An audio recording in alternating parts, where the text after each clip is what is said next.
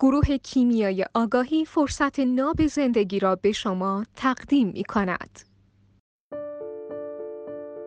خیلی مختصر و مفید بهتره که بگیم فرض کن که یه نمایشنامه است و ما الان داریم اینو زندگیش می‌کنیم بازیش می‌کنیم هرچی تا هستیم انجامش میدیم دیگه هر موقع نبودیم که دیگه نیست فرض کن که رفتی توی گروه تئاتری ثبت نام کردی با همدیگه نشستیم در لحظه. نمایشنامهش رو نوشتیم نقشه رو تمرین کردیم. الان رو صحنه ایم. داریم آنلاین زندگیش می‌کنیم. جر نمی‌زنیم وسط تئاتر بگیم من دیگه بازی نمی‌کنم.